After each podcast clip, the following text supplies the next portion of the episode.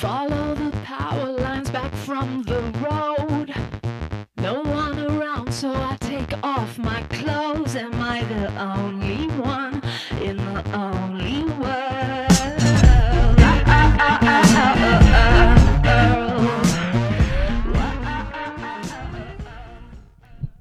Nice. Here we go. That's a good pick for microphone because it was the closest one to you. Aren't they the exact same one? Um, mine has a little bit more tape gunk on it. um, as is usually the case when you buy things secondhand at Long and McQuade. Just a little bit more tape gunk. You got these at Long and McQuade. I, am going to buy a fog and laser machine at uh, Long and McQuade this week. for your lo- fog and laser show. Yeah. Nice. Wouldn't it Yeah. be great if it wasn't? You're like, my no. fo- my fog machine is breaking down, so then I thought I might as well splurge on a really good one. what? What? How do you? What do you put into the fog machine to make it go? Uh, fog liquid is Yeah, the best way I okay. can describe it. I wasn't sure if you put like a capsule and then something inside like compresses it and then turns it into fog. I wasn't sure. No, there's like dry ice machines which you put in uh, a similar liquid, but it's just like this like water based. Um, y- it has to be like a water based fog machine, and you put it in, and it just dries it up and turns it into steam, basically. Oh, okay. Um, but it's it's pretty much the coolest thing you can have at your shows. Yeah, it is. The second someone whips out something that extends beyond just like um, a lighting sequence, I'm like, oh my god. The second someone brings, here's what it is, a prop that requires plugging in. I'm like, everyone get ready. I I actually have gone to the point where I'm like, oh man, I love these lasers because I had a, a laser pen that I was bringing to the show and it has star lens and it would shine all over the place. And then all of a sudden I got to the point where I'm like, why not just go full out and have the whole machine? So now I'm going to, I, like I said, I'm going to go and rent this like giant one and see what happens. Um, that's great. Yeah, Um, Rodrigo, hi. How are you? I'm okay. I'm pretty good. Yeah. I'm always okay. I don't think I'm Uh-huh. ever like I'm doing great.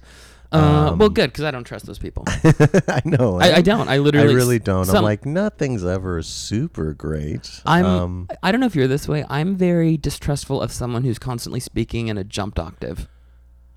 like the person who's constantly living up here of like, like actually how I just talked to you. I was like, hi, good, amazing. Yeah, I'm good. I'm so good. That I'm person I don't want to know. Um, but I, I, I do that sometimes, but I'll do it and then I'll if I see somebody and they're like, "How you doing?" I'll do the I'm doing pretty good. And then I don't give eye contact. I'll just like look down at the ground and do like Mm. the I'm doing pretty good. And then that tells you right away then yeah, you're like, wow. really going well. I can tell how comfortable you are based on how closely you're clutching your vocal cords together. Just like, um. So I need you to know this is like a real deep feels first, and that you're the first person. I'm so hugely flattered you asked to be on the podcast.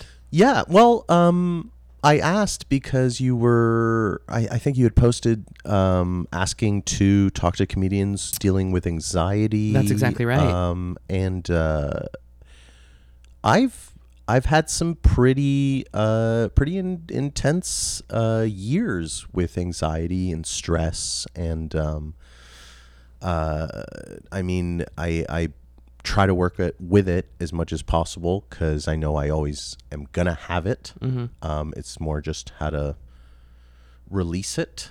Um, but I, uh, yeah, I've always been a very stressed out person. I think I grew up in a very stressful family. Did you? Um, I mean, I, I love my family, but it's, we, we grew up in a very like just always be on alert. Always, uh, I mean, I had a perfect example this morning. Uh, I showed up to uh, um, uh, to get my car fixed. I had like a couple of recalls on it, so I brought it over, and my immediate reaction, which I feel like a lot of people would have this, would be like, "Is the mechanic trying to fuck me over?" Mm. and I'm so I'm that I I don't trust anyone.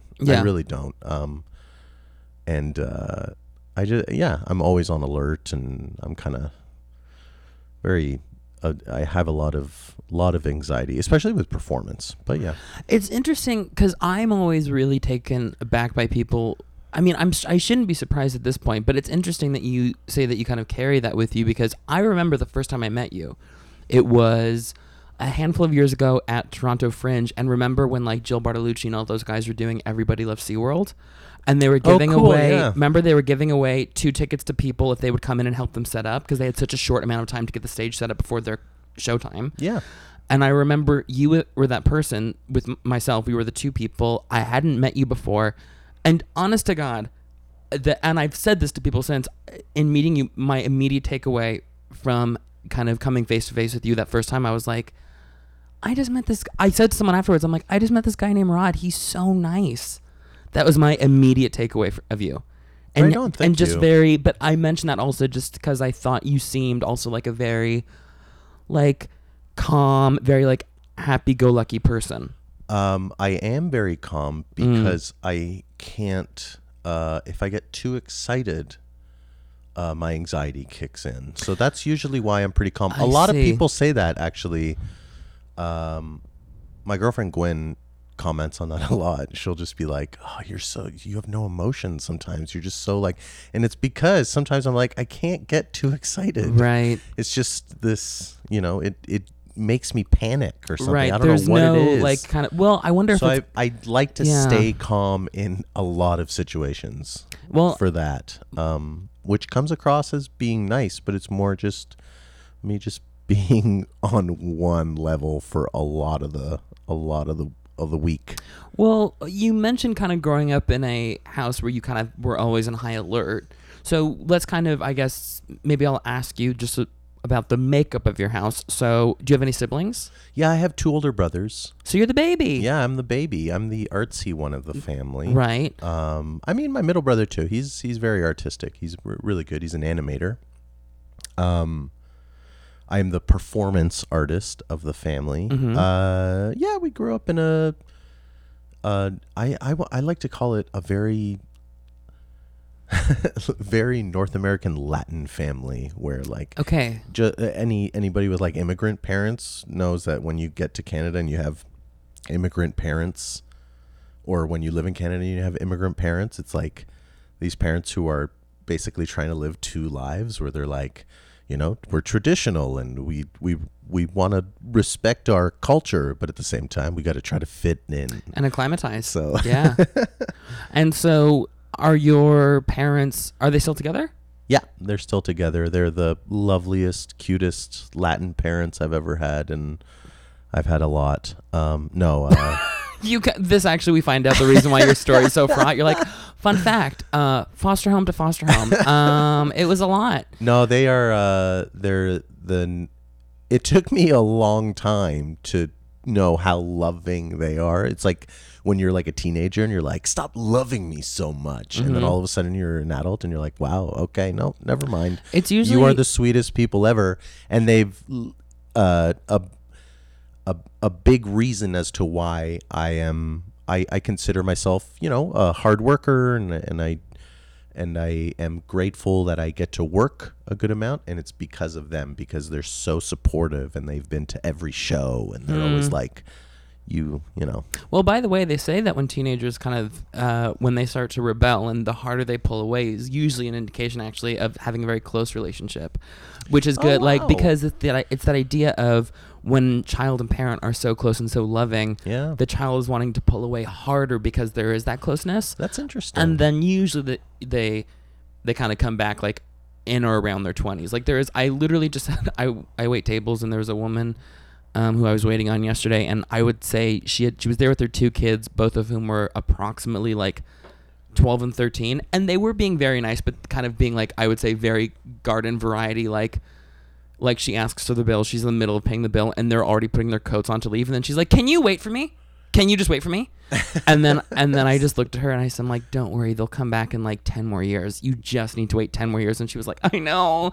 Um, but why do why do you that's awesome. think? Uh, uh, yeah, just me speaking to this complete stranger. Let me tell you about your children. Probably. Um, why do you think you grew up in a kind of sort of high alert household or situation? Um, I mean, our lifestyle was pretty much uh, uh, changing a good amount as growing up. It- Like my dad was, uh, my dad was a consultant, so he owned his own business, and we um, kind of moved around a lot. uh, it was it was just like always be on alert to like if we got to do you know if we need to change to do something we we got to do it like you know no we can't complain about it so i remember at one point uh, my dad got a job in kuwait and uh, he moved to kuwait to go work there and it was supposed to be for like two years or something and then uh, at- at at that point it was like do we stay in canada or do we go closer to my dad and then uh, my mom and my middle brother uh, Raf, we decided to go to uh, move to Spain. My parents were like, "We're moving to Spain now," so we moved to Spain for a bit to be closer to my dad. My dad would come visit every couple of weeks, and it was just like, uh, you know, it was like you try to adjust. So it was just like I, I could definitely tell there was stress a good amount of the time, but uh, it it helped in a way where it just made me realize like whatever happens, you just gotta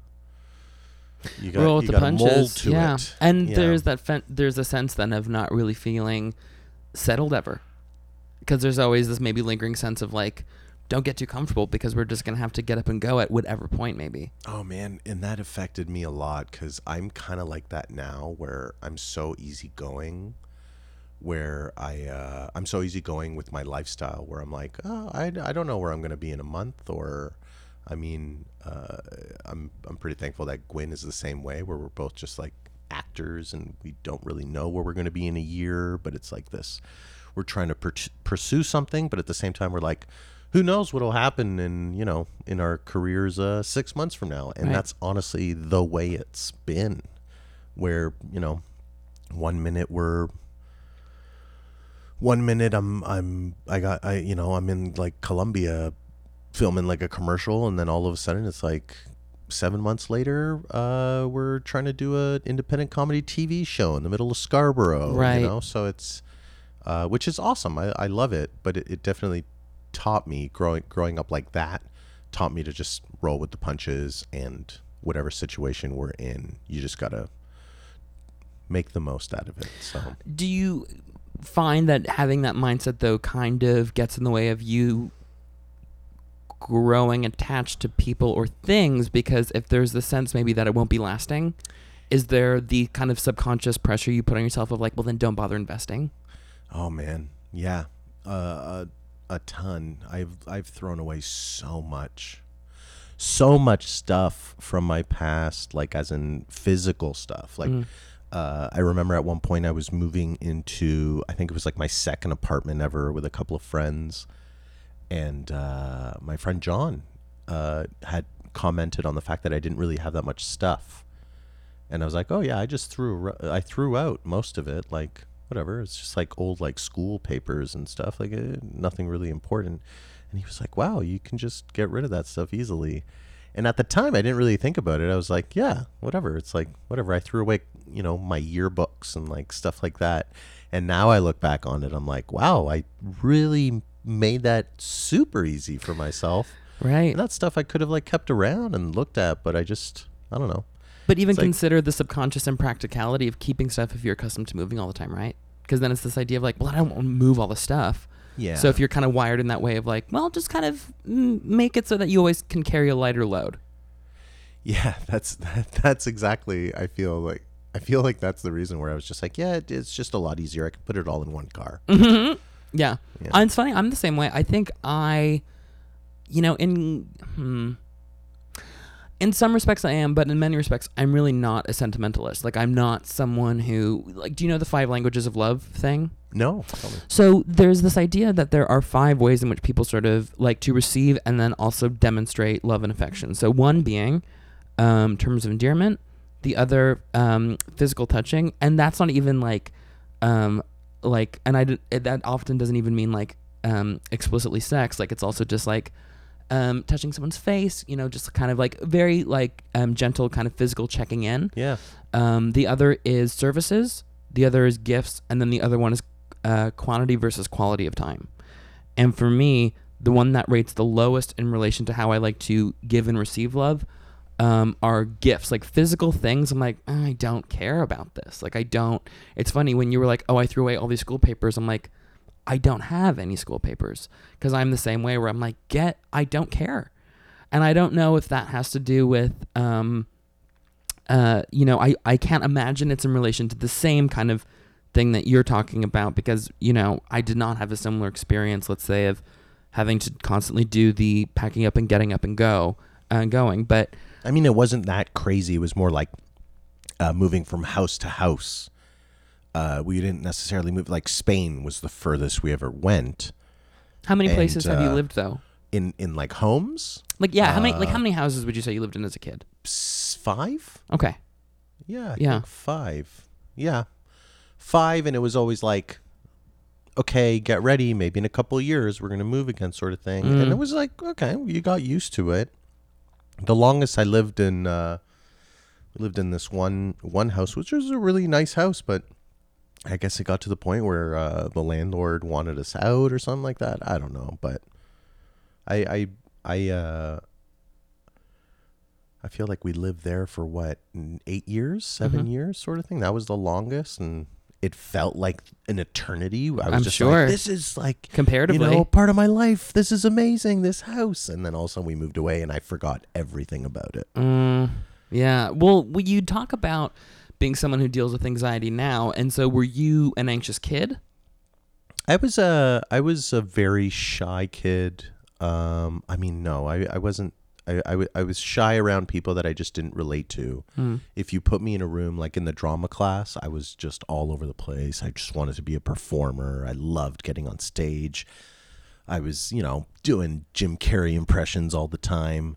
And then all of a sudden I would get into a room with, you know, people who I just didn't feel connected to and I would shut down and not talk Right. and I didn't have the uh, I didn't have that like confidence. I feel like I wasn't very confident when I was a kid, and um, and uh, I would get I would get a lot of anxiety from that. I didn't know it would affect me so much when I'm older, because it, it really kicked in at a certain point in my twenties, where I didn't perform because of just confidence. Like I, I, I didn't. Yeah, there was like a good portion of my a good portion of like my my early 20s i was more preoccupied with uh with you know just trying to uh tr- trying to like fit in somewhere or like i didn't really care about my own like mental health really. I Hmm. was just like whatever like you know like i'm part of a i'll be in a band now. Like you know i'll i'll do that for a while. And like this is cool that people will people will think this is cool. And like we weren't really good. And like I was just like whatever. Like now I'm gonna you know try to work in an office. And like um but it uh it got to the point where I was just like I I always still wanted to be a performer. I wanted to get into comedy. And I had to like somehow find my way of of of really getting like I, I think I needed like a kick in the ass or something but it just uh yeah I didn't really get into it until I was 25 I would just like talk about it all the time. I'd be Right. like I want to I want to be a comedian. I want to be an actor. And I didn't really do anything about it. I just didn't really have the uh yeah I didn't have the confidence. I, did, I didn't uh I didn't actually think I could do it well enough. I think that's tricky, particularly because I think there's so much about um, an artist development when you first start off, and you if you have really good taste, you're aware of what um, so you you're aware of when something is good, and then because your ability starting off doesn't parallel your taste, you're just so aware of what the chasm is between the two, and it's Yeah. hard to push through that to have your ability match your uh, your preference and your taste. I think.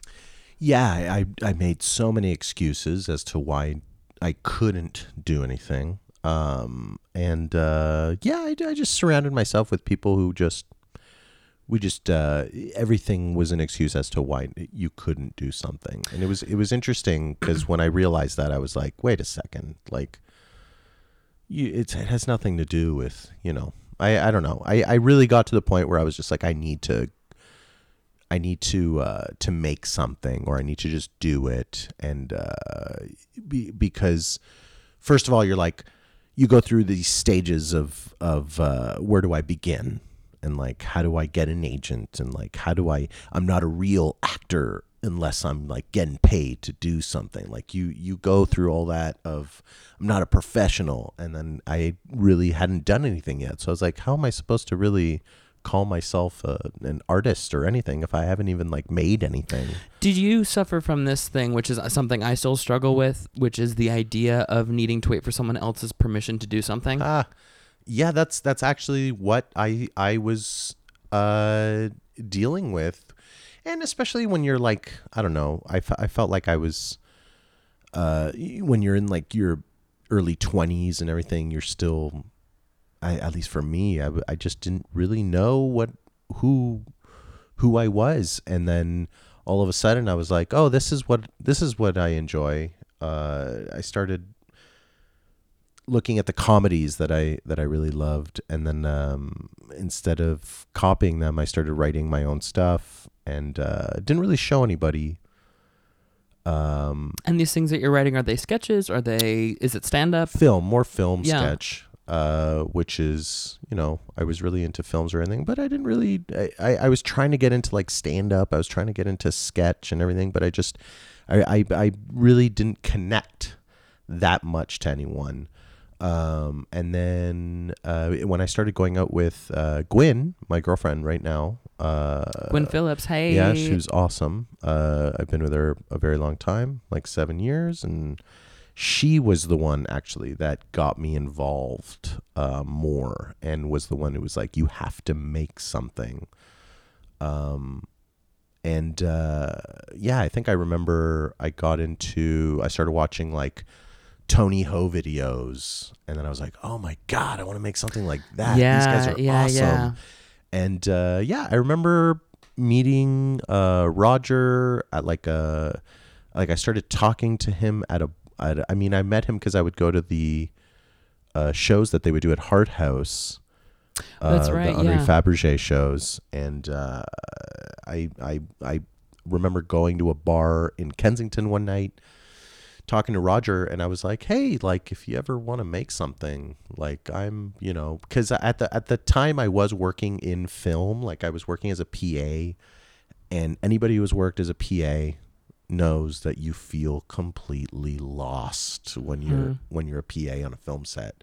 It's because you're beginning and you don't really know your place And you're not really feeling somewhere tethered to start. anything. You don't really Yeah. know what you're doing. You're kind of like, am I helping? I don't know. And Would you- also, I'm getting someone water, and who cares? And yeah. but look, from my position now, uh, whenever I get PAs to work for us now, uh, man, PAs help so much. And it is such an important position, which when you do that position and you're pretty young, you're like, I'm not really doing much. Like, what am I doing here? Oh, maybe I should like move back home and work for my buddy's dad, like something Right. like that. You just go through so much. But uh, yeah, at the t- at the time, I was working for as a PA and on all this stuff, and and I remember wanting to to make something, and uh, yeah, they they brought me on to like help produce and and you know make their their I think uh, the first one we did was like a Digits music video, which was like six years ago. Um, and uh, yeah, it was like something like that where we made it, and then I had this like spark. I was just like, I want to make something Right. all the time, and then that's how I gradually just start to to to find my my at least like I don't know my voice. Is that something cheesy to say? No, where you're just like not at all. I, I found my what I wanted what I wanted to speak through. You know? Right. Well, and kind of, you know, going backwards a bit, if you you sound, you know, quite aware of from uh, of wanting to be immersed as an actor and as a comic from being, you know, from a very early age. And so at what point would you say there became a sort of I know you said you got serious about pursuing it when you were like 25, Yeah, But at what- 25. but at what point mentally are you sort of deciding for yourself even though you might not be acting on it, where you're thinking I would really like to pursue this?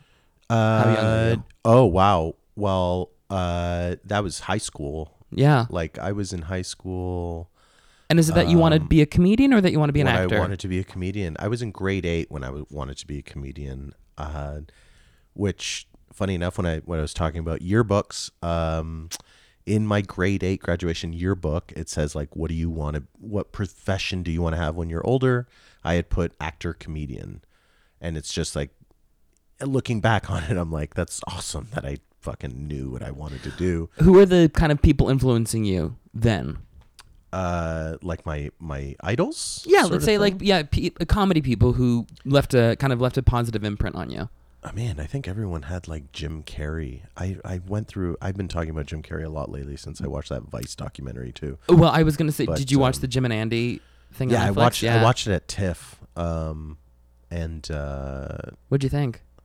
a lot of emotions running through that man right now. Yeah. Um, and uh, he he's gone through something that not a not a lot of people in the world will will ever go through, where he was just the biggest star in the world. Um, and uh, it definitely affected his.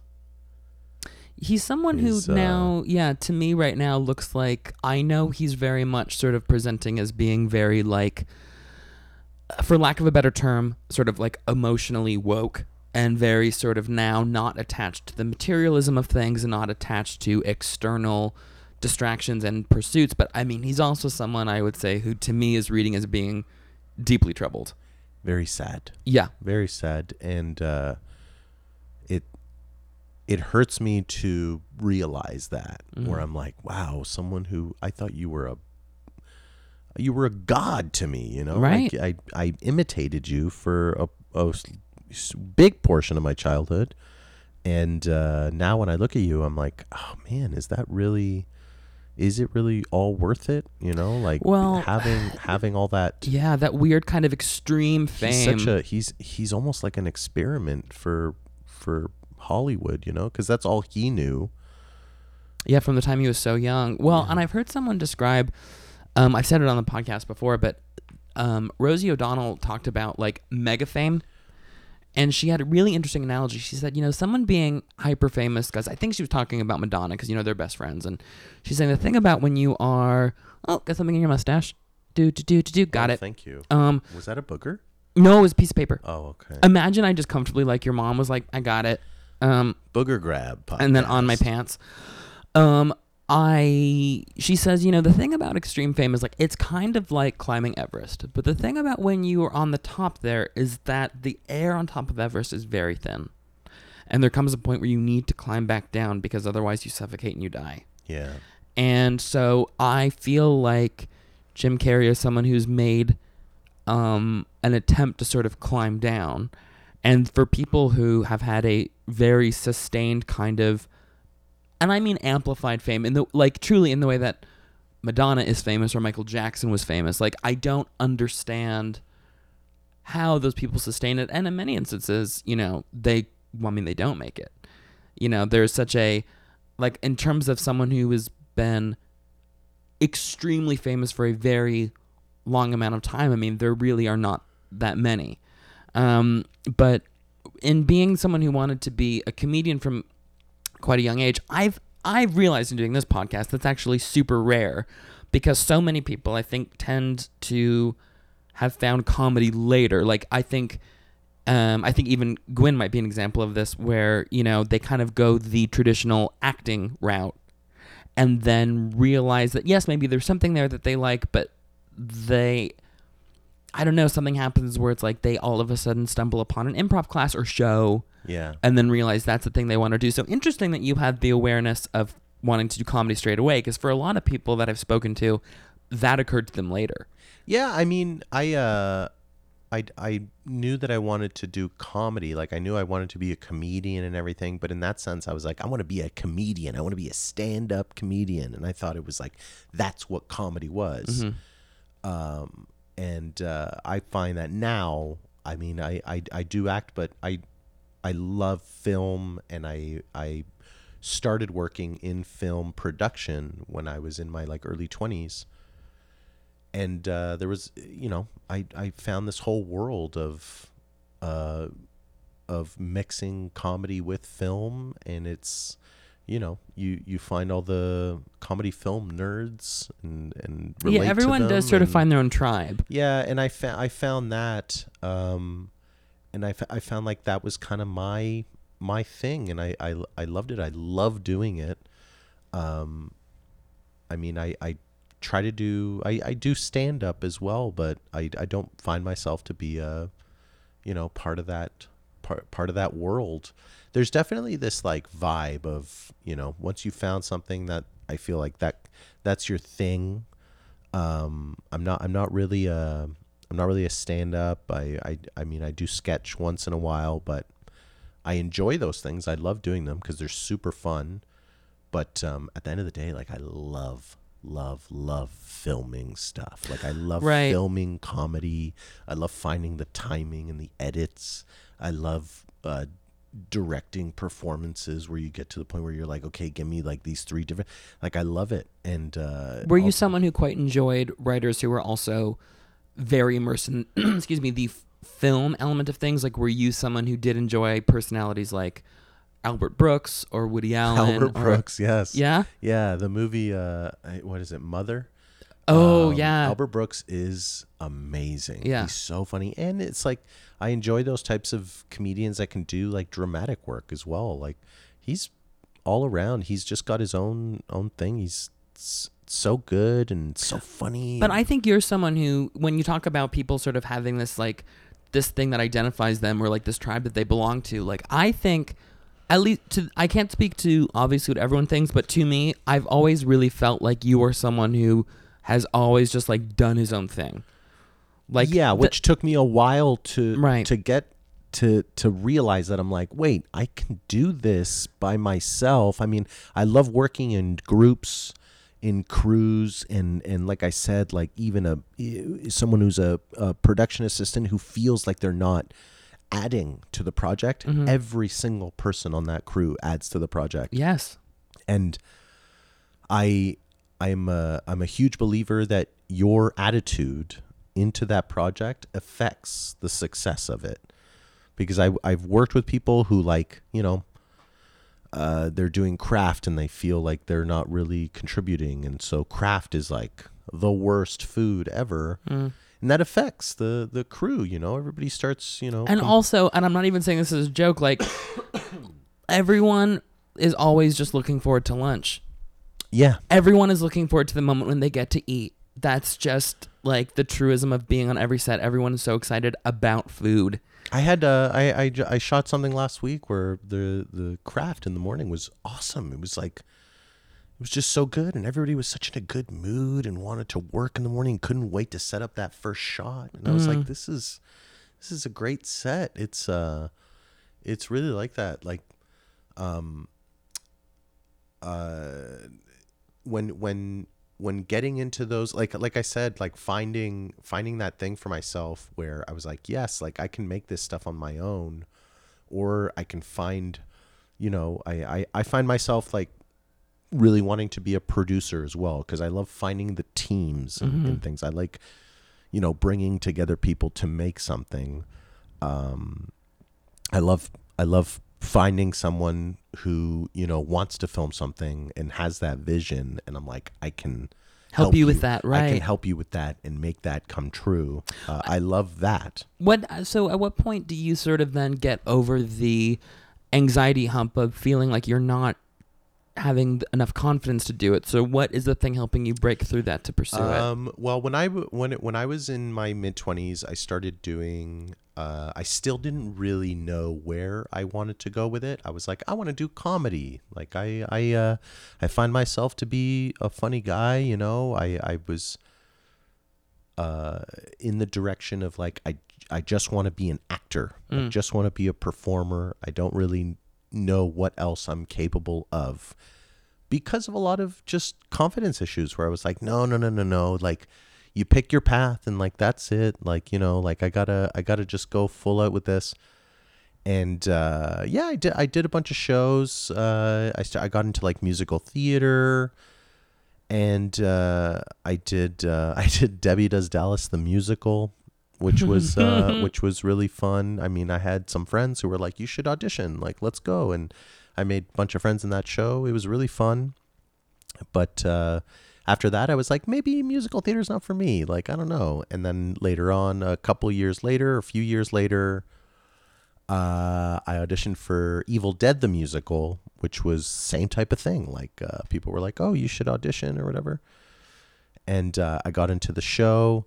And uh, during that time, I I I really went through this whole thing of like, is this really what I want to do? Because I thought, oh, this is what I have to do to be an actor performer. Like find work And if you don't, and if Um, you're lacking confidence, it feels good if someone's pushing you in a direction to say like, Yeah. you should do this. Like that and feels you're like, good. And you're like, I should do this. Okay, Yeah. cool. All Yeah. right. Yeah, yeah, you're right. Okay. And I, I went in there and uh, I I remember having crazy anxiety attacks during Mm-hmm. that show just because I mean the show itself is really fun. It's awesome. It was so fun to like they gave me this like uh they gave me this opportunity to like at the at, during while I was doing the Necronomicon, uh, I uh, which was the dance in the show, the big dance at the end. Um, the ending of the dance was me jerking off into an audience member's face, Yeah. and uh, I would spray blood on them, and it was just super fun. Like it was awesome, but it was also the uh, the idea that that I couldn't do anything else. It was like you're doing these shows every day. Right. I think at one point we were doing seven to eight shows a week. Um, and uh, that was it. They were like, you can't do anything else. And I think for myself, that affected me a lot. Where I was like, oh man, like I want to, you know, like I, oh, I want to go out and film stuff. Like I'm not, I'm not supposed to be here. I'm supposed to be like doing other Well, things. Well because it's the equal opposite impulse. If you always have this impulse um, from when you're quite young of like, well, there could be this get up and go and this change thing at the ready, but then someone now is telling you the opposite of like, no, no, no, no, this is your constant now, at least Yeah. for this amount of time. yeah, and like you're supposed to be doing no, you're doing this. You're staying put Um, right here. You're staying put right here. And then also, those shows are a lot of work. Mhm. Anybody who does those shows, you are you you will have to be in great shape. You have to be a goddamn hard worker. Like Mhm. anybody who's doing those shows, I'm now I look back on it and I'm like, if I see anybody doing a type of show like that now, I'm like, goddamn, you must be so fucking like just the like in the best shape ever. And also such the a hard mental worker, energy. mental energy.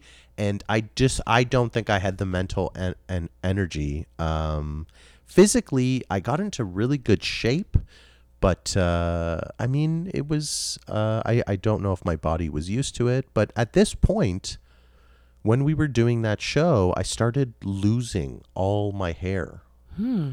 which um mentally i was just like am i like do i really want to do I, I was having anxiety attacks like these pan i had one panic attack one night and i didn't know it was a panic attack In the middle of a show? no Oh. uh but um in the middle of a show actually no right in the beginning of a show yeah because it was right before i went on and i was understudying uh i was understudying to be jake and it was one of the nights where i had to be jake and uh i had a full out panic attack i was i remember being backstage like i was i didn't know it was a panic attack but i was just sitting there going like holy fuck what is what is wrong with me right now Right. and uh, it re- it got to a point where I was like, uh, I told myself to stop being a baby or something like that. I was just like, nothing's wrong. Like you're just you know you're just nervous, Right. and that's all I said to myself. I was like, you're just nervous.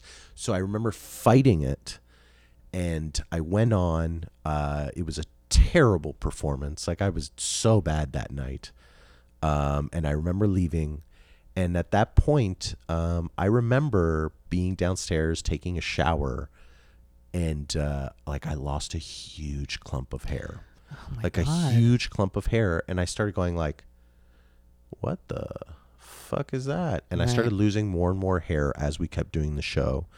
Um, and uh, I didn't have another panic attack, but I've had I would have these anxiety, like my anxiety just kept getting worse and worse as we went on Right. We're to the point where because I think it was just like I don't want to be here Right. anymore. Like your body's f- resisting. yeah, my body was like, you don't want to do this anymore. Uh, I didn't enjoy it. I, I, I mean, I, I, I loved a lot of the people that I was surrounded with.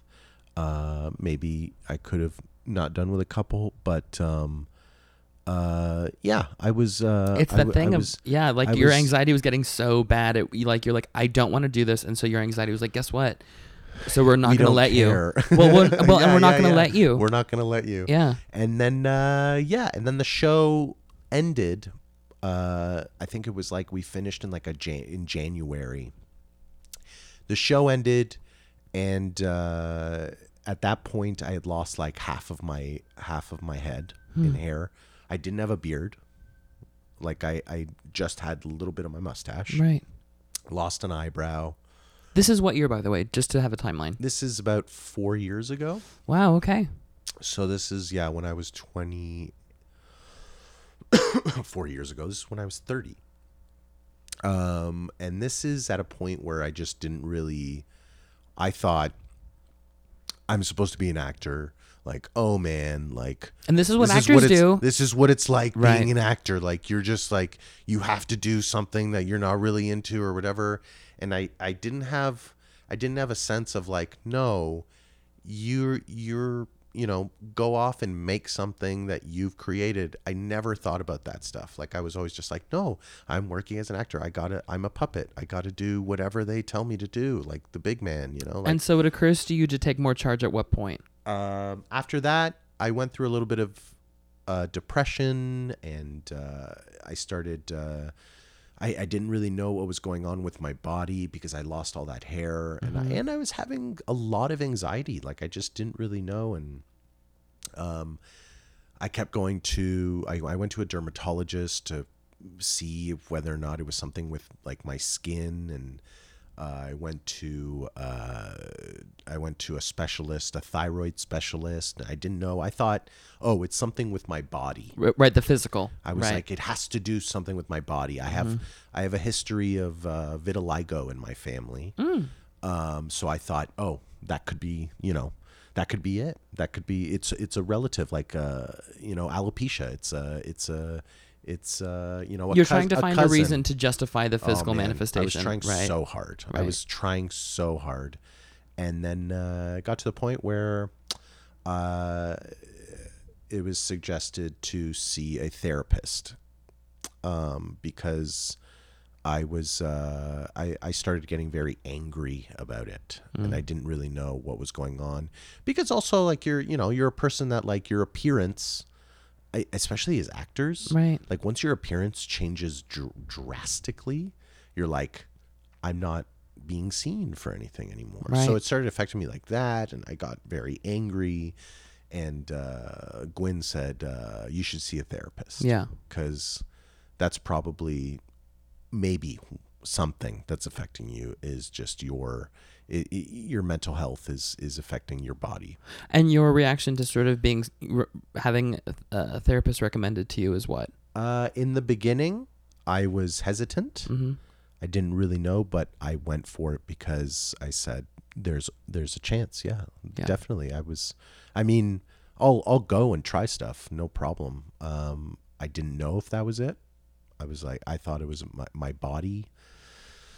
And then, uh, and then uh, once I started seeing a therapist for a little while, uh, it didn't it didn't start growing back, but it definitely started clearing my head a lot Right. of a lot of stuff that I had uh, never actually talked about.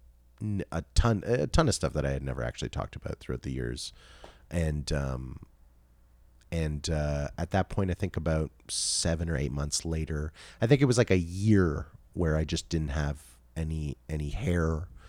Um, I had gained a bunch of weight.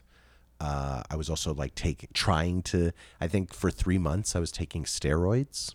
For uh, In the interest of what? they they they try to sell you on steroids to take for to grow your hair back. oh God. Um, and they're like, well, you're gonna have to take them for about like a year or something like that. And I'm like, I have to take them for a year, like shots in your head, basically. Well, and I can't imagine that stimulant being injected into your Oh, body's good for your was, like, anxiety. oh my swelling- It God. was swelling my head, and my face was Oh like God. like this, and I couldn't grow.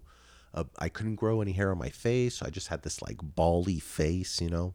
And uh, I, I, so self conscious because it was uh, I had uh, patches on my head, basically all over my head. So I always wore a hat.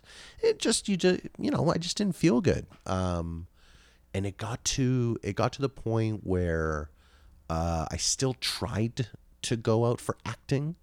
Like I would try so hard. I'd be like, maybe I need new headshots, you know. And I took headshots for my new look, and I uh, maybe I was like, maybe uh, maybe I should uh, audition for for certain for different roles now. And and uh, a couple friends who were casting agents were like, you understand, like you know, you look different now, so it's you know, it's gonna You be have a different hit, You have a yeah. different look, so it's gonna be difficult to try to cast you, you know. And I'm like, I can do, I can, I can go out for these things, yeah. So what are uh, you kind of what are you going out for in that moment that they're sort of saying maybe is not as easy? nothing commercial wise Right. uh and more of like you know uh going out for one of them was uh i booked a thing uh i booked a role as a reporter in the movie room Yes, right. Um, and uh, that was one of the only things I booked uh, while I was, you know, I, I had lost all my hair, and I was like, this happened, and I was like, what? I was like, nice, I booked a role as a reporter. This is gonna be the best, and I had like four lines, and I was like, this is yes, this is so cool, and I went in, and uh, I remember being in the wardrobe room, like the makeup room, and the makeup artist uh, looked in my head. And originally, when I went in, they were like, "Yeah, just wear a hat. You're gonna wear like a a thing hat." I'm like, "Okay, cool."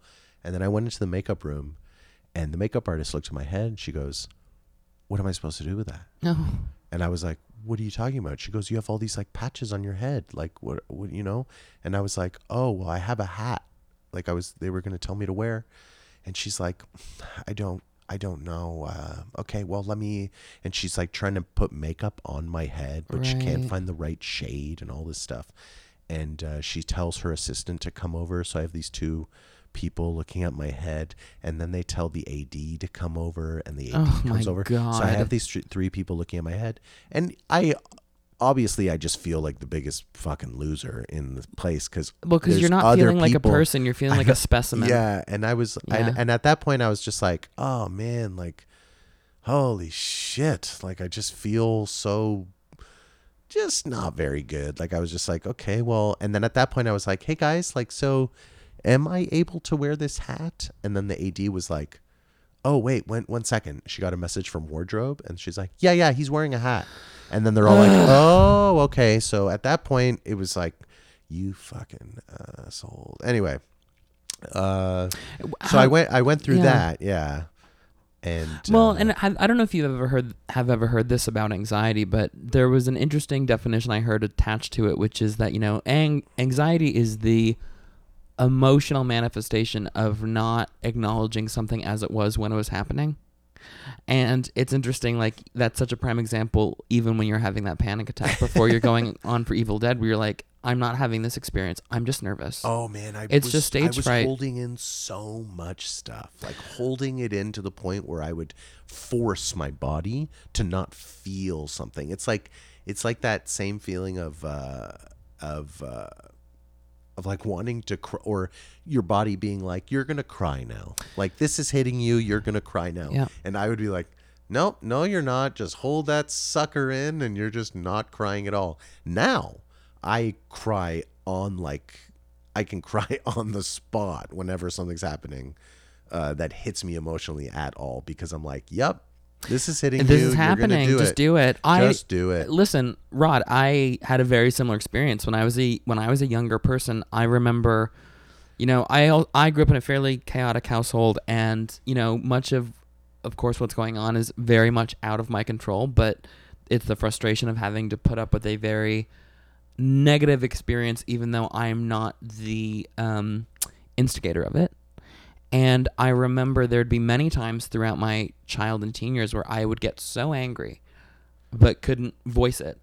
I actually remember physically pushing it down into my body just in the interest of trying to move on and then just live, right? Like um and subsequently also absolutely dealt with anxiety and didn't know what that was because I also think, you know, you and I particularly for when we would have been like maybe anxious or nervous kids like uh, there is that language used with kids now because there is a greater awareness for it but Yeah. anxiety and depression was not used for kids No, you were just saying you, you were basically just you seemed like you were weak or something. Like it just you were moody or you were, moody, shy yeah. or just whatever kind of very you know tame adjective that someone could throw at you Yeah, and was- were you though i mean your reticence to sort of um, go into therapy and be someone who like i'm just going to ignore this and push through is some of that attachment because i wonder this about guys a lot because i think you know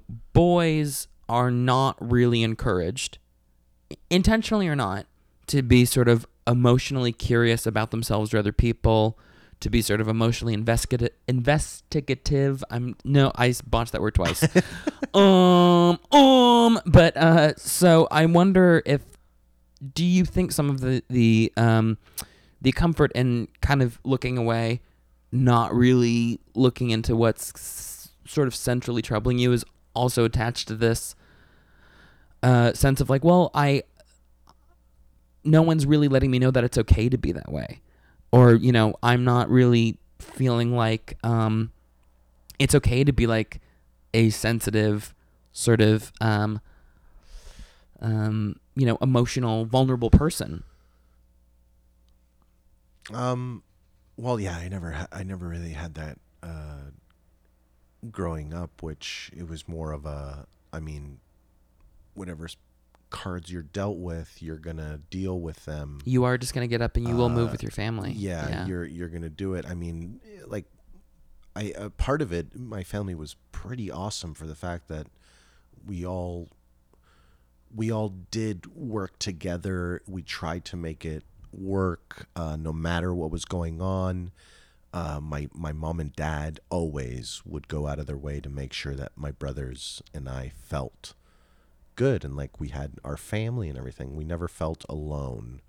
Um, but it was definitely like uh, never, never, never, ever show your weakness. Um, never, never really show that you're, you know, sad or dealing with everything. It would be like me walking into a room, getting the cl- glimpse of my mom or dad were, you know, in a fight or or sad, or you know, my mom, my dad maybe was in that like zone where he's like thinking about what the fuck am I gonna do about this, and uh, me walking into the room, seeing that for a split second, and then he would be like, I can't show that to my to my kid. I gotta, I gotta Right. you know, and be like, I gotta, I got, I gotta make sure that everything seems okay, you know, and and I get, I get that now. We I can't show the cracks in the would- veneer. Yeah, Yeah. I get why he, my parents were like that, and it, I guess that hit me on on hit me harder than I thought. With that's kind of what I was like for a big portion of my adult life. Um, I still am kind of like that sometimes, but I, I I acknowledge it and then I'll say it out loud and be like, "This is how I'm feeling."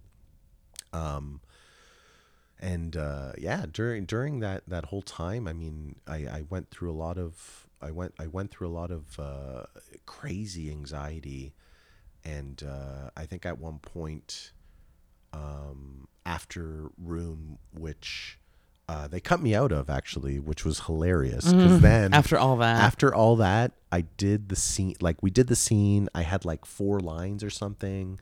We were outside the house. It was this like reporter thing, and I left, and I was like, "Oh, nice, like cool."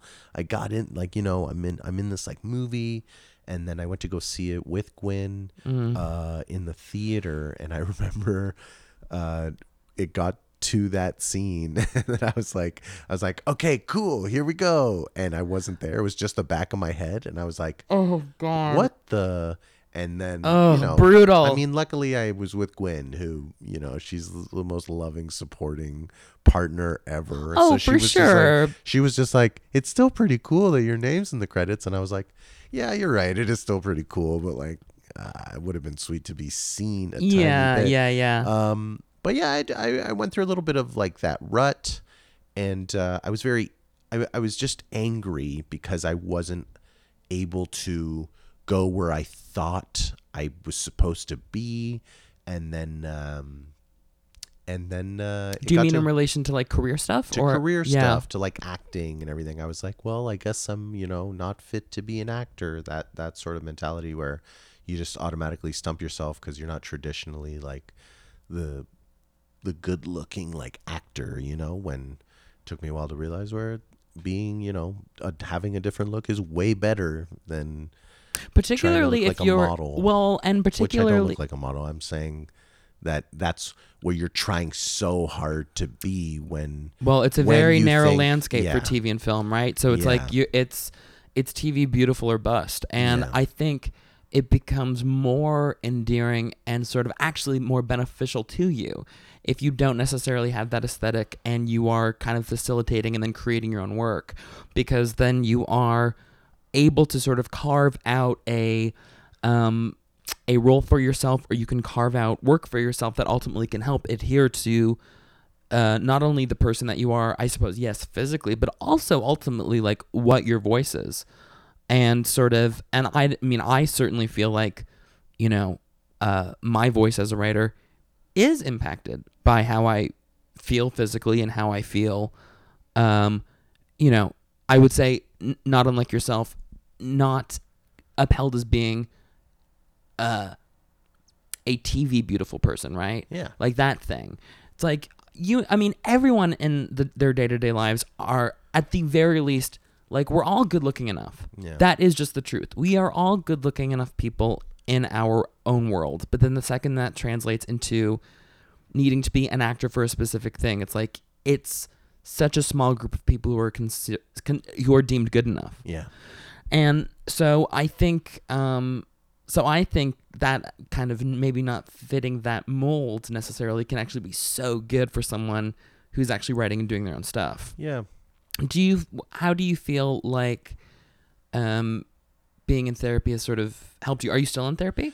I, I stopped going after a little while uh, due to time, Mhm. uh, but I And it's I- I- expensive. yeah, it's expensive, but it, it got it it it got me to a point where I was at least able to start talking a lot about it and and uh, about the way I was feeling and and being to uh, analyze my my own life and my past and and embracing a lot of things. Um, and uh, I, I I will go back. Um, but uh, yeah, it, it it really helped me to the point where it helped me with my uh, a, a, I think every relationship I have uh, with my parents.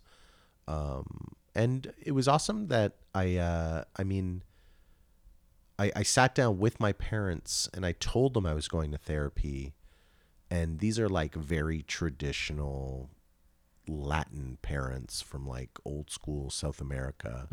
So I would thought I was gonna hear like, why do you need to go to therapy? Like, why are you going? What's wrong? You know? Oh, and also generationally, they're not from a time where therapy is considered par for the course at all. Not at all. Right. Um, but they were super supportive. Uh, I told them right away, and uh, both my parents were like, "Hey, well, you got to do what you got to do to to get better, and and uh, if that's what you know you you feel is helping." And uh, I feel like that was a big stepping stone in my relationship with my parents because right away I was like, "Oh man, you guys are so nice, like so supportive." And uh, yeah, I mean, I I I don't uh, I don't find uh, I mean there was the stigma of like going to therapy and you're messed up and you know but But did you feel that even in our circle of people? Because I feel like I know so many comedians who have gone and are in therapy, and I, I like I actually felt for myself that I was very comfortable letting people know that I went because it to me seemed kind of in the air. Yeah. Like it didn't. Maybe I maybe I would feel differently if I worked in a different industry. But did you still feel kind of nervous about that, even amongst our group of people? not no not really um I mean it, it might have in the beginning like maybe six years ago maybe uh but I think that's just like a like just growing as a person now I'm like you're going you're seeing a therapist oh man like Mm-hmm. you are so healthy right. Yeah. you know i I- just find it to be like this mental health uh you know the same thing with people doing yoga i mean rip on them all you want about how nerdy they look but uh they are doing such a good thing to their body. You know. I actually find it very attractive when someone goes to therapy because to me, I'm like, you're taking care of yourself. That's so good. Yeah. Do you feel like um do you feel now like there are things you're kind of mindful of doing that help you handle your anxiety better? Cuz I just want to say first, I think it's really important that the conversation around anxiety and depression is not like here's what you can do to get rid of it. Cuz that is such a recipe for Yeah, I someone don't, just I don't. I. I say it's still going to be there for a while. You just have to learn how to how to work with it. You know. But and- don't you think so much of like what the come down from that is like, because so much in relation to self help is sold as like, here's how you get rid of this thing forever. And then, of course, there's that thing of like, okay, great. So I'm doing this thing and I haven't been feeling these feelings for a while. So mission accomplished. I guess I did it. And then inevitably, you are a human being who has a feeling. and Yeah. then you feel like such a failure because you're like, oh no, I guess I I didn't work hard enough or I didn't do this thing enough. And it's like, that's not you. The whole point is Yeah. the idea is not that we get rid of something entirely. It's that we understand this will be maybe um, a constant in our lives, and the focus should be not on eliminating it, but just handling it um, more productively in the moment that it happens. Yes. And so, do you? What are there things you're mindful of doing now to sort of help you cope with it a bit better? Well, it it definitely pushed me in a direction where I I wanted to artistically do stuff that that I am very passionate about. Which now it's now it's come to the point where I'm uh I I work very hard because I love what I'm doing. Um, and instead of working very hard because someone is like, you know, there's some uh, someone being like, "Hey, uh, we're we're really uh really re- relying on you." You know, there's a Right. lot of people who, who are spending a lot of money on uh, making sure that you do a good job. Like uh, a lot of pressure, a lot of pressure, and you're just like, "Oh God, I don't even really enjoy this. Right. Why? Why am I doing this for you?" You know? Or even the difference of being Um, like, you know what, you should do this because I think you'd be good at it. Yeah. Like, even though that's encouraging, like that doesn't. it it's not what you want to do and Right. that's that's what that's what it's gone to me uh that's what i've been thinking about now so much is are you good with it like this is is this something you really want to do um how passionate are you in it uh how fun is it uh i mean it uh it it really and like I said, like a lot of the reason why I seem so chilled out a lot of the time is because I don't want to get too excited about anything because then it just gets my anxiety going. Hmm. Um, and uh, I get that when when working on things a lot, uh, especially like working. Uh, I, w- I was a second AD for a little while, uh, working on uh, Gail Pyle, and uh, I had a couple people comment on the fact that they're like, they're like, you know what? No matter how like crazy it gets on set, like Rodrigo, like you gotta, you know, like you keep you keep your attitude and like you keep everything pretty calm. And I'm like, that's because I, I'll have an anxiety attack Mm, if right. uh, if I you know if I go nuts. Like that's why I uh, stay nice and calm. Um, weed is also the best thing ever for that. Oh. Um, no, it's not. Um, I guess for me it's math. Uh, um, I guess if I had to like retort, um, I mean, I think I'm someone who, you know, particularly with when it comes to like feeling a big feeling, I have just found for myself, and I'm trying to. I feel like I'm trying to do two things at one time often because I'm someone who I'm sure not unlike a lot of people. When I feel something, I feel it in a very big way. And I've often said, like, even a really joyful and happy feeling, like, it actually does tend to sort of overwhelm my body. yeah, And so I run the risk though of if I put if I tamper it too or if I tamp it down too much, then I feel overstimulated because I'm not really able to exercise it and get it out. But then by the same token, I'm very aware, rightfully so, that like that feeling that I'm coming, uh, that I'm bringing and coming at someone with, could really be very overwhelming for them.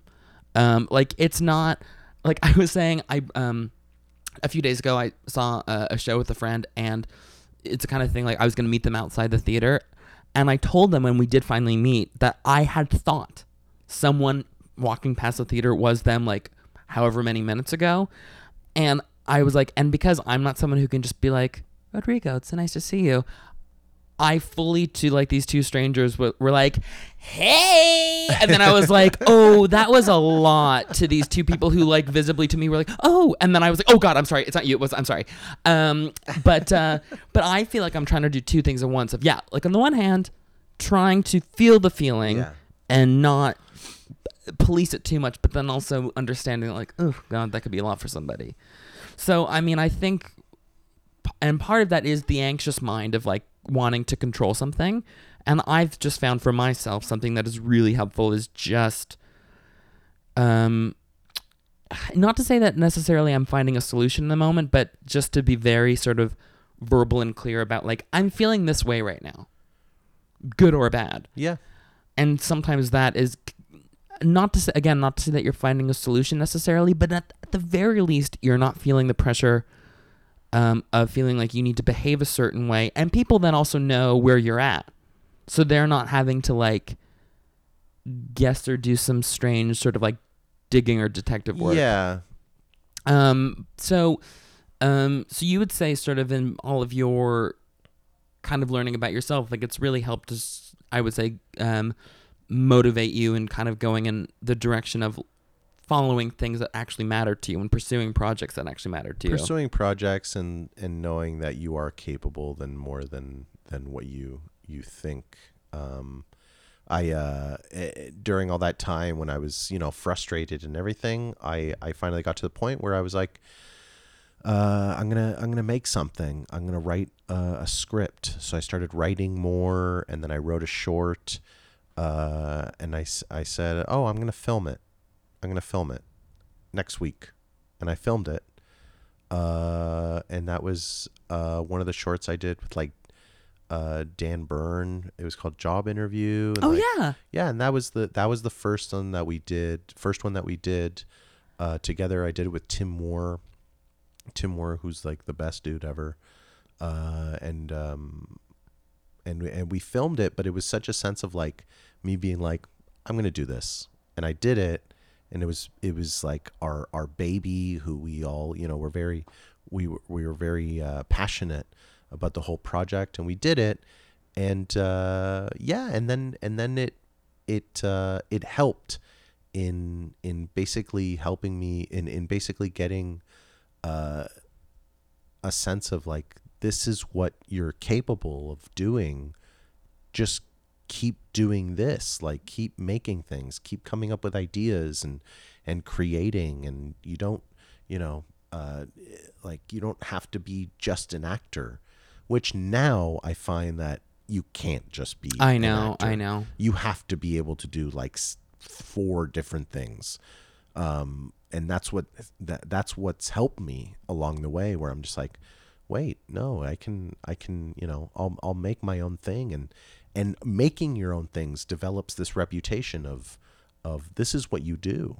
And other people will know you for that of the thing that you are so proud of and the thing that you're you know you're you're getting better at every day and like you're and you're good at like uh and people will know you for that and eventually give you jobs and and you know and and do your thing. And like that way you're at least for my mental state i was like oh yeah that's right this is this is what's helping Right. is where i'm happy with what i'm doing and and i'm i'm doing things that i feel so proud of and And presumably there's an added validation because with that short that you're talking about, it was also very well received. So presumably there must be some almost I can imagine like vindication of like, oh right.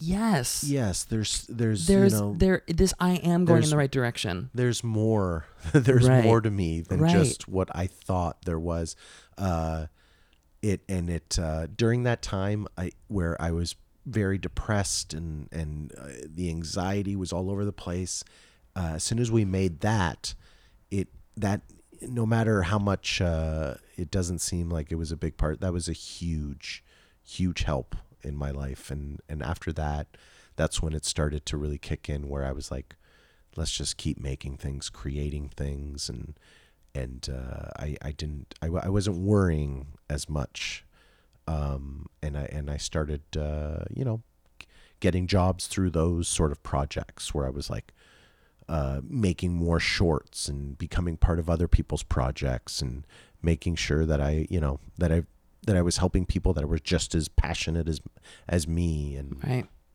um, Is that sort of then? Do you think like the dream job scenario for you then is where you're in the position where you get to create and then execute the material that you are behind, like having your own show or or have or, that would be that would be awesome. I mean, I think that's a lot of people's dreams. Uh, but I I really love uh, just being part of a team of people that are as excited as me. Um, when I say that is like they just want to make something uh, original and, and funny and um, as as you know just uh, people with the same state of people that aren't uh, uh, jaded uh, Yeah. uh, in a sense or, or this like cynical attitude of like ah well it's not as it's not as good as that like other as that Hollywood movie or yeah. like why bother you know? Like this is how the system works. And i'm like i don't think we all i don't think uh we know how the system works exactly. I mean sure there's a lot of things that you know there's m- maybe a formula to a lot of the things that we see with certain people but i'm i'm going to say that we you know if we send something out into the world we don't know how people are going to you know receive it so and ultimately Let's just make it and send it off. Well, exactly right. Because ultimately, it's like, okay, so have that attitude of like, well, I'm not sure how this is going to go. It's like, okay, great. Then just sit there and do nothing. yeah. Congratulations. That's your end game. Yeah, there you go. So I uh I I look out for those people that will come with me on on that ride where they're just like, "You want to make this thing? Yeah, let's make it happen." Um and uh, I have come across a ton of those people, which I make stuff with those people all the time. Like I said, like Tim Moore, who uh, who's just the greatest dude ever. I will send him an idea, and he's like, "Let's film it." Right. Like that's literally the first thing he says. Is like, "Yeah, let's do it."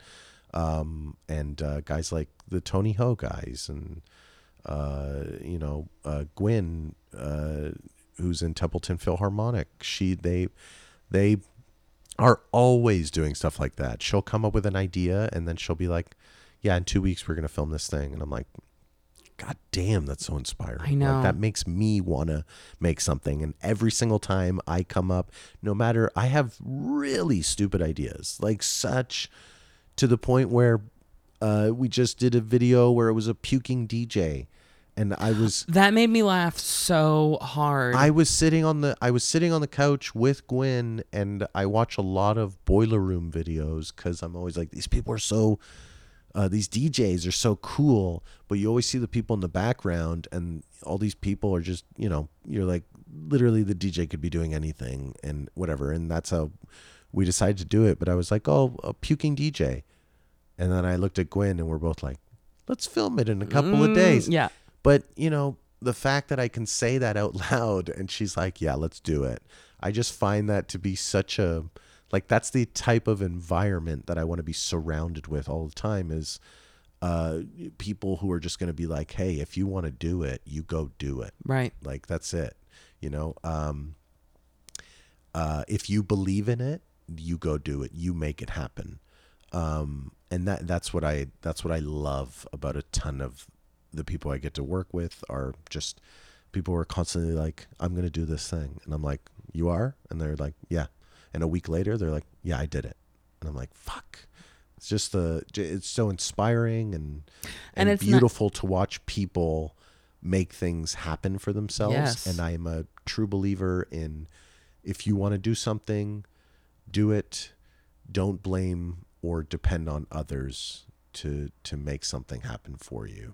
And I Um, think that's so true, not only with the sort of manifesting of professional ambition, but also for like taking care of yourself. Like you need to yourself, be the one taking care of yourself. yeah. Yeah.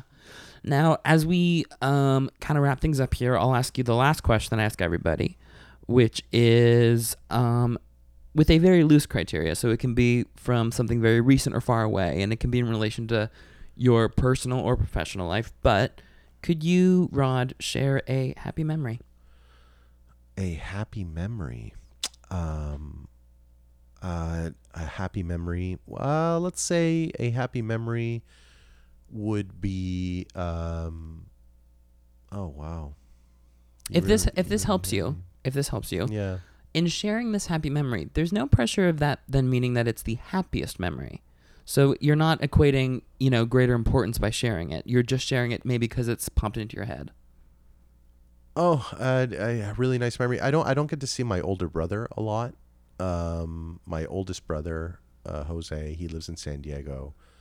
Um, but uh, he surprised my family last last year, um, and he came to visit. Uh, we had a little bit of like a family meeting sort of thing, just because we all needed to talk about a couple things. Um, as we should, we communicated, which was Good. amazing. Good. I've never. Uh, it was it was amazing, but uh, yeah, to see my uh, to see my brother after a couple of years, um, and uh, him walking into the room, and my mom, who wasn't expecting them, she started to cry, Oh man. and it hit me so hard because seeing my mom like that, I started to cry. And my dad looked at me, and my dad hugged me, and we were just this. It's just a feeling of being this connected family and uh, that was that was a really happy moment just to see my my parents that happy because um, you know everybody it, my my family goes through some hard times but uh, they are always in good spirits and thankful for what they have and just uh, it's it's beautiful to to have that when uh, everybody was in the same room Hmm. so Well, I want to thank you again for doing this. I'm really, really flattered, truly, that you asked to do it. Oh no, no, I'm I'm always down for this stuff, man. I, I like I said, and like we talked about, uh, talking about things is the is the best thing, and I I need to talk about things a lot more uh, because I feel that uh, I was very closed off, uh, closed in, Mhm. um, uh, in the past. And I need to talk more and more about all this stuff uh, because also there's probably other people that that uh, need to hear this stuff as well because they probably deal with the same things. They probably deal with the same emotional, uh, you know, emotional wall, and uh, they need to just hear it so they can kind of relate to it and and um, and wake up. So Yeah. Well, and I also think, you know, there's something about maybe, uh, you know, there's some, there, I think at the very least, uh, is something nice about um, maybe hearing men who you otherwise wouldn't expect to have a certain kind of emotional dialogue having it. Oh, Because, yeah. because, you know, I've said this on the show before. It's like, you know, women are encouraged to be um, like emotionally aware and emotionally intuitive. And then they are that way. And then they're punished for it and then men are told not to be that way and then they're not and so then they ruin themselves yeah, they ruin themselves, and uh, I mean, I'm I'm getting to this point now because of the women in my life. Mhm. Um, I I find that a lot of the relationships I have with men are still emotionally closed. Um, we talk about the same things where it's like you Mhm. see the game the other day, and like that's what we're gonna talk about now. But um, but I, I have a few friends right now that are are opening up are o- opening up to me and myself to them uh, because of also what's going on in the world now where Yep. there's a lot of i feel like there's just a lot of changes Mhm. good changes in uh, in in you know in the workplace and uh, the way uh, the way the system has worked for a while and uh, there's changes that that are I'm glad that are being made and uh, we need to just talk about it more and more because that's the whole point to it is bring it up talk about it uh, and it's going to make a lot of people uncomfortable but uh, fuck that. Talk about it as much as possible because that's the only way we're to make it a make it a normal thing in our everyday lives is to just talk about all this stuff you know? And i i owe it uh, i owe this a lot to the women in my life. Like Gwen she has opened up my my mind to a lot about the way I the way I was. Um I was a very I was pretty misogynistic Were back in you? the day when I was like younger. Yeah. I, you know you grow up around surrounded by not my not a lot of my family my my dad is this loving super caring man latin man too but you know you grow up in a in a in a family where it's like men don't cry Right. or uh you know like we de- we deal with it um And I imagine so much of it too is just the insidious way that misogyny kind of creeps in and then helps inform your behavior. Yeah, uh, and and I was gonna say I grew up in a, in a, in like, uh, you grew up in uh, surrounded by like, uh, a lot of guys in your in your school that are just like you know, jockey, uh, you know we you're basically you're you're valued at like how many women you've slept with and like Right. uh, and and for me, a, a big portion of that was uh, when I was trying to find out who I actually was. I thought, oh, uh, that's probably where I need to be. Is just like try to show that I'm like the most manly out of the men. Right. And when I wasn't that, I was like, maybe I'm like the guy that like lays a lot. Right. And then I was like, wait, maybe I'm the guy that uh, I'm in a band, like you know, like I was saying before. But it's just like you're trying so hard to see where you're where you're fitting in when you're like, wait, this is none of this matters. It's all about making sure that you as yourself are comfortable and healthy in your with your with your mind. Which uh yeah, I I uh I I really really want to talk about this as much as possible because uh, I I find that uh, the more we don't talk about it, the nothing will get done. Yeah. Really, so. Well, I think that's a perfect note to end on. Right on. Thanks so much for doing this, man. Hey, no problem. All right. right goodbye.